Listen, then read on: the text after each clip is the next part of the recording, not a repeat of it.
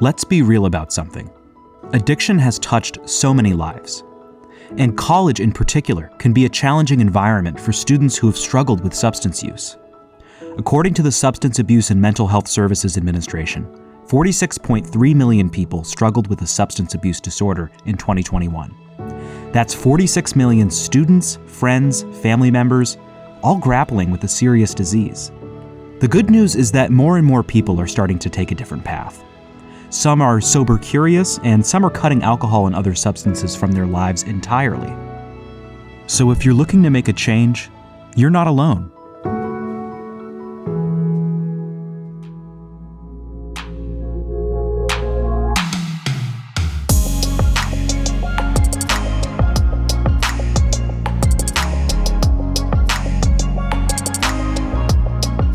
I'm Jacob Carosa, and you're listening to Now at Ohio State we talk with researchers, innovators, and bold thinkers who look at our world, see what the real challenges are, and create the solutions that people need now.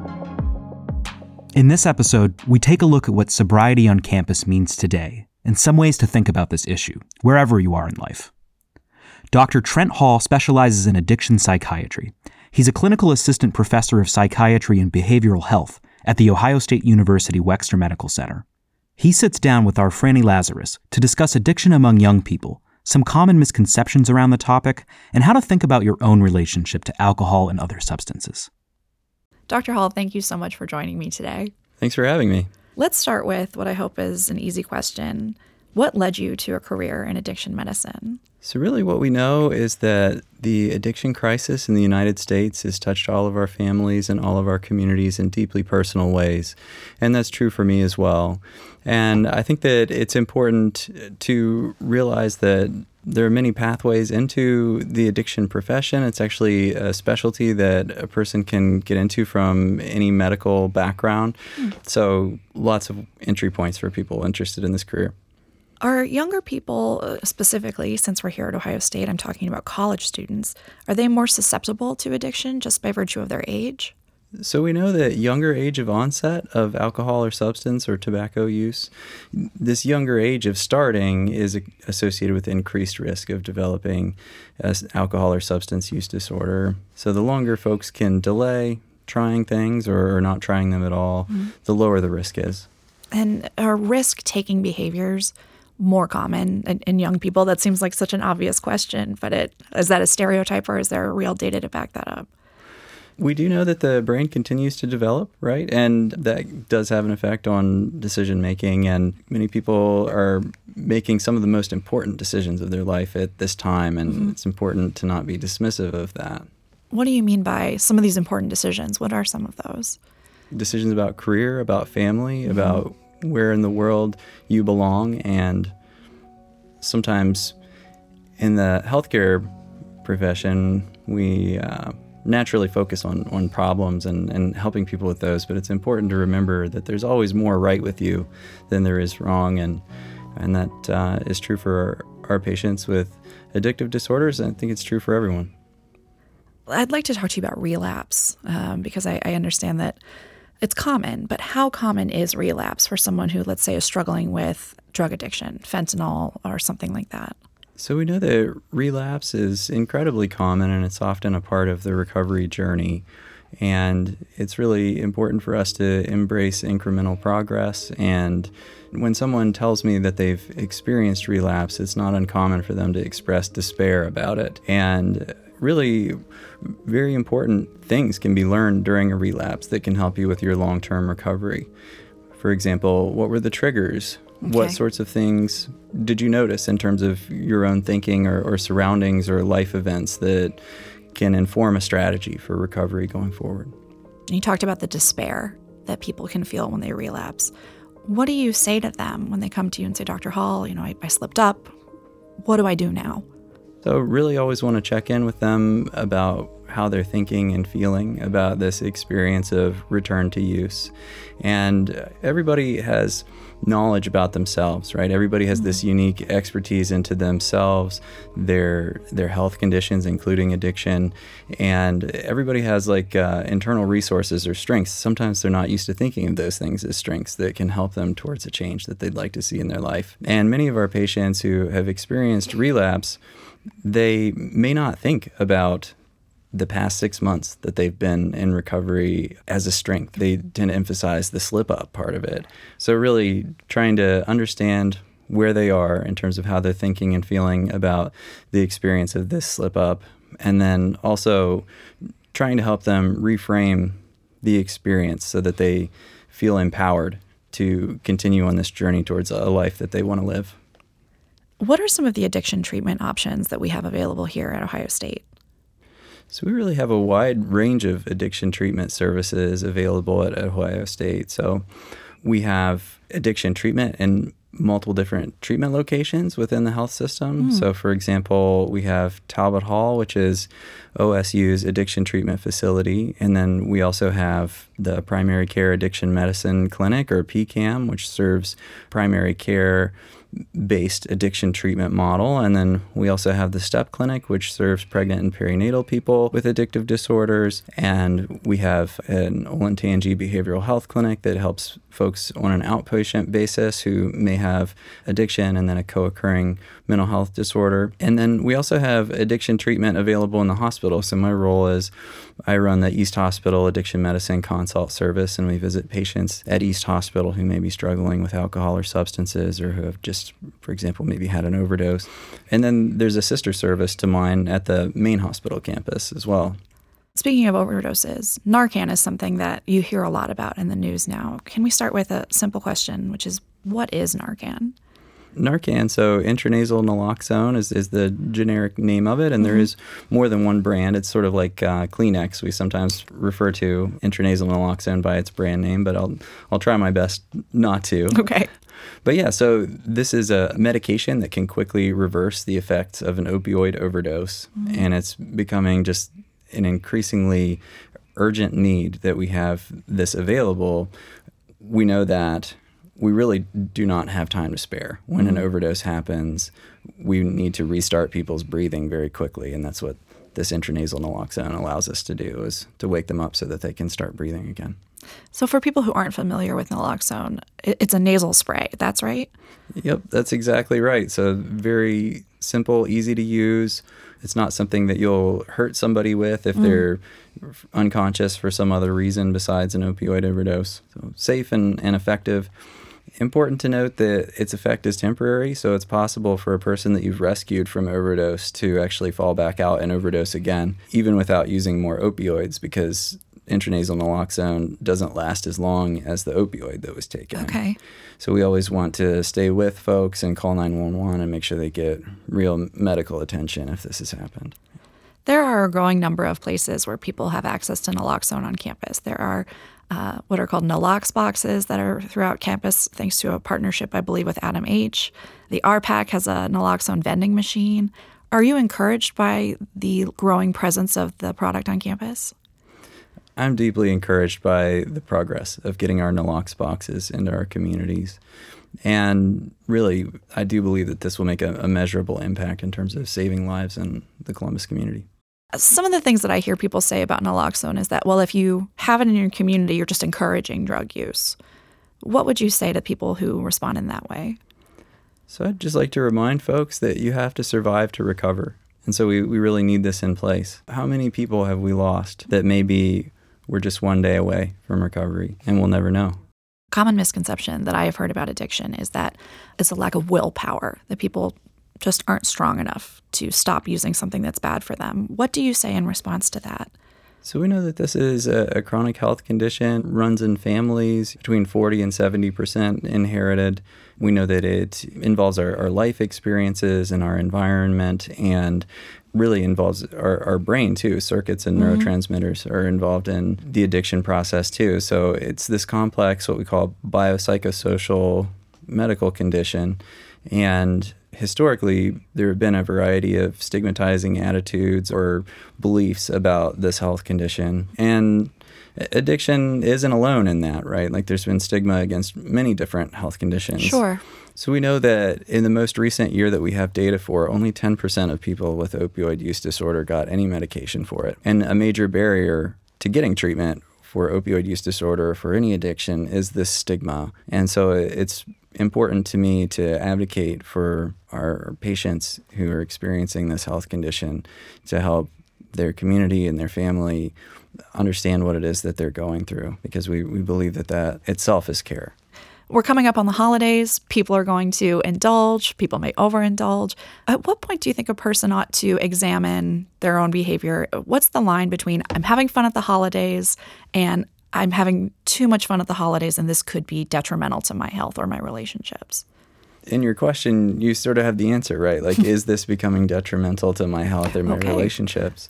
And that's basically what all of our 11 criteria boil down to is that addiction is when folks find themselves doing something that feels out of control to them and mm. they continue doing it even after they've noticed that it's harming them psychologically or physically or hurting their life roles or relationships and just kind of remembering what is important to you and how does alcohol fit into the bigger picture of your life is a good question for anyone to ask.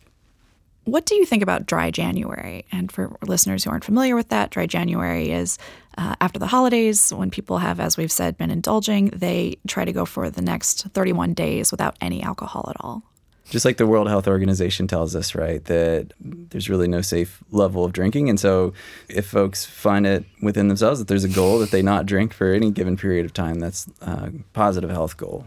Would you say if somebody they're going to do dry January with friends at work, but they find that they're really struggling with it, that it's harder than they thought. Would that be an indicator that they should probably speak to a professional about their substance use?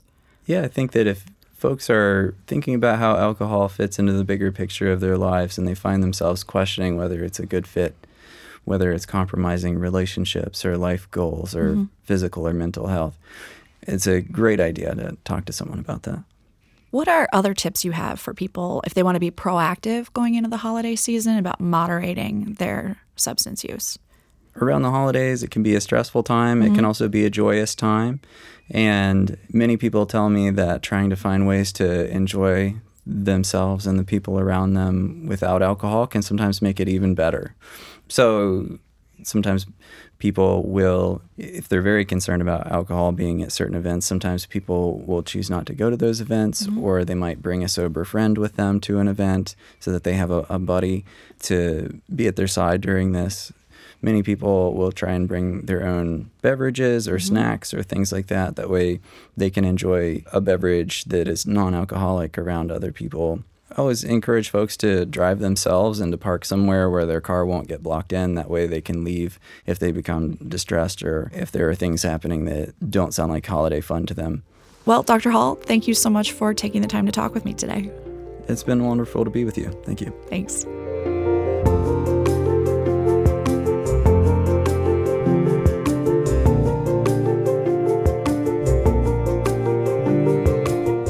Ohio State has a lot to offer for those who are in recovery and for those who think they might have a problem and want to explore that.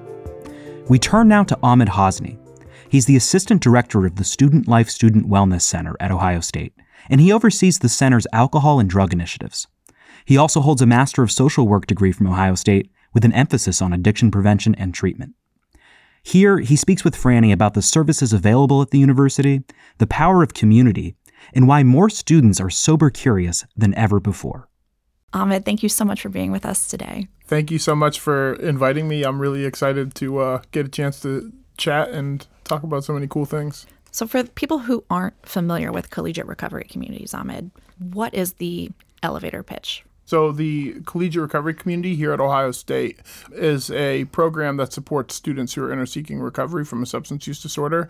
And the way we do that is by meeting with students and helping them to develop their plan for the semester. We call them individualized recovery plans. Okay. Um, and after the student develops that plan, we check in with them and we provide coaching so that they are able to accomplish their goals and continue reaching their goals throughout the semester. But other than that, the magic really happens in the community. And so every Wednesday night at 5:30 we have a all recovery meeting for students and so mm-hmm. that is open to any Ohio State student and really any college student in the Central Ohio area.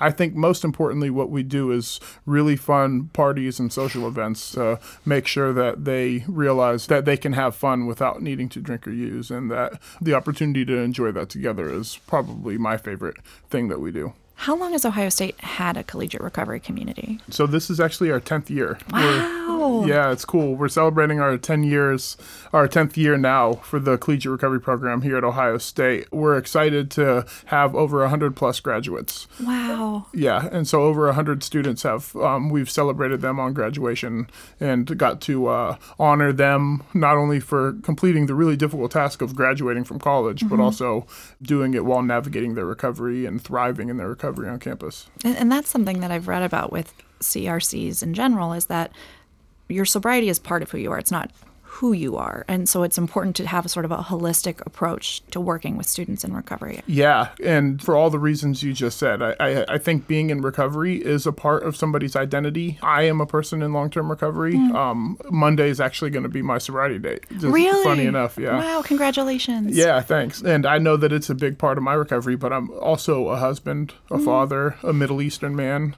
and there are so many other aspects of my identity. And so when we meet with students, it's important that they are able to define recovery in a way that is going to be authentic and true to themselves. The next question I have for you is Is the collegiate recovery community only for students who are actively in recovery? students get to us in lots of different ways. Okay. And so we don't meet students when they are already identifying as being in recovery. We often meet students who are recognizing that they are struggling and that they need help. Mm-hmm. And so for us to say that it's only for people in recovery would create a obstacle Okay. for people to enter it. And so we believe that the community that we've built can be a protective factor for students who are trying to make healthy changes but aren't to the point yet where they're able to abstain Okay. or to stop completely.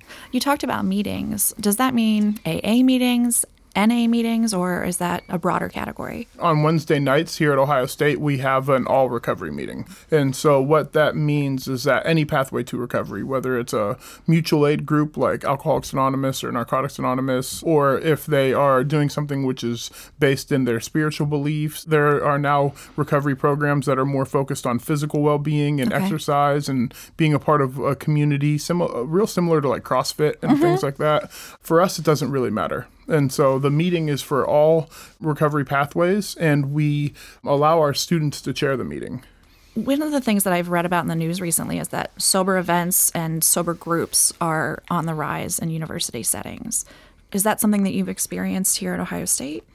Yeah, absolutely. What we're starting to see is that each new class of students that comes in, there are more and more students who are choosing not to drink or not to use drugs. And it's not because they had a problematic history with it, it's because it doesn't meet their values or their goals. Maybe they tried it and they're just not into it.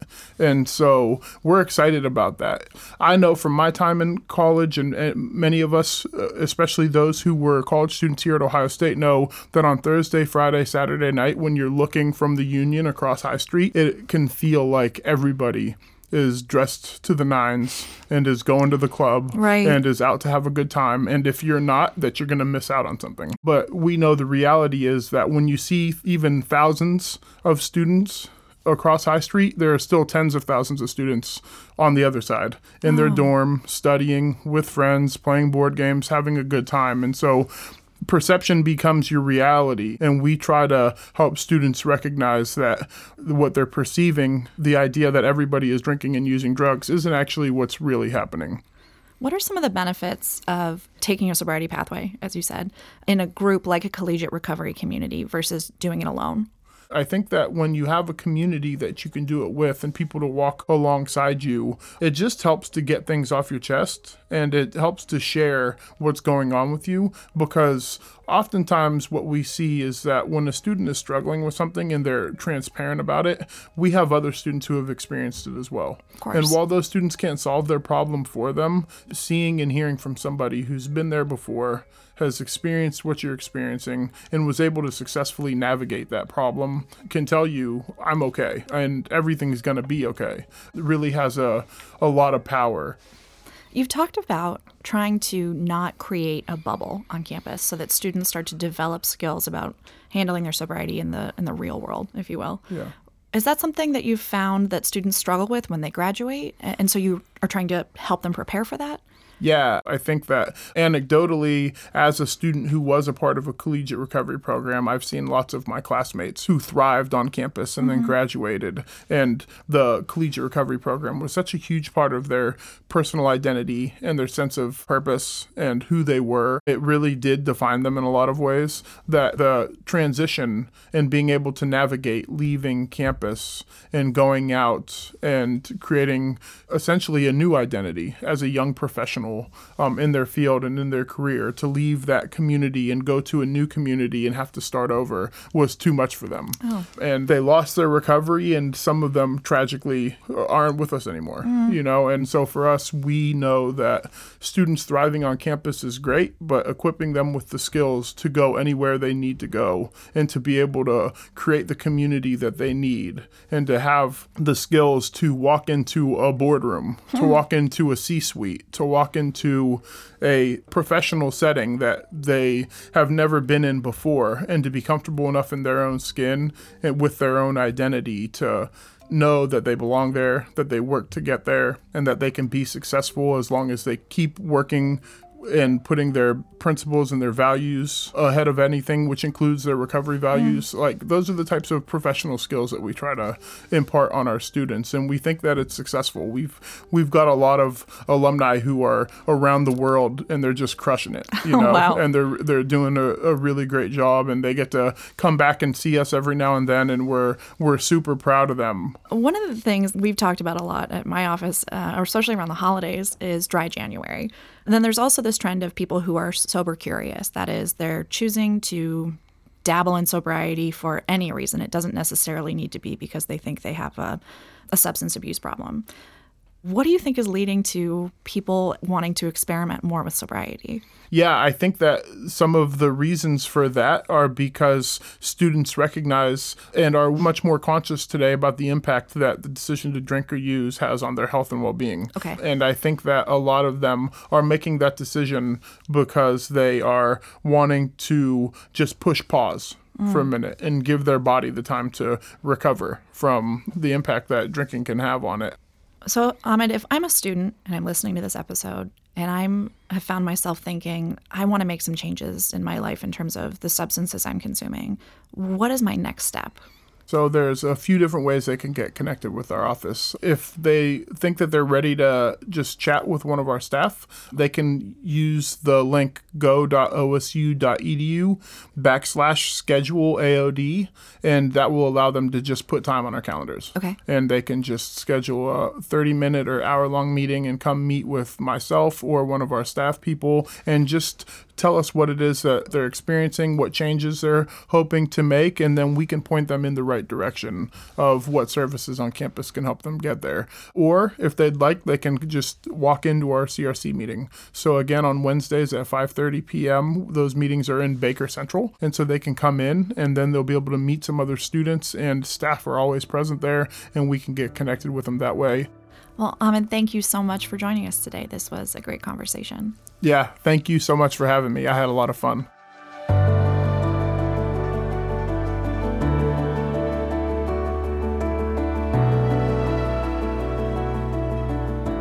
The holidays and winter in general can be a difficult time for people struggling with substances and for people in recovery. It's important to remember that addiction is a disease and that your past doesn't define your future. For those of you who want help, remember that you're not alone in this battle. At Ohio State and elsewhere, you can find people in your corner. People who not only want you to survive, but thrive.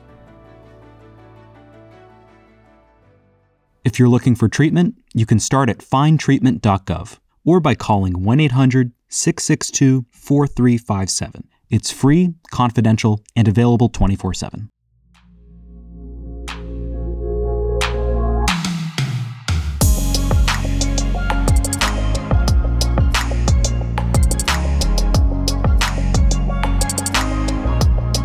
Now at Ohio State is produced by The Ohio State University's Office of Marketing and Communications. For more information, visit us at go.osu.edu/now. I'm your host, Jacob Carosa. Thanks for listening.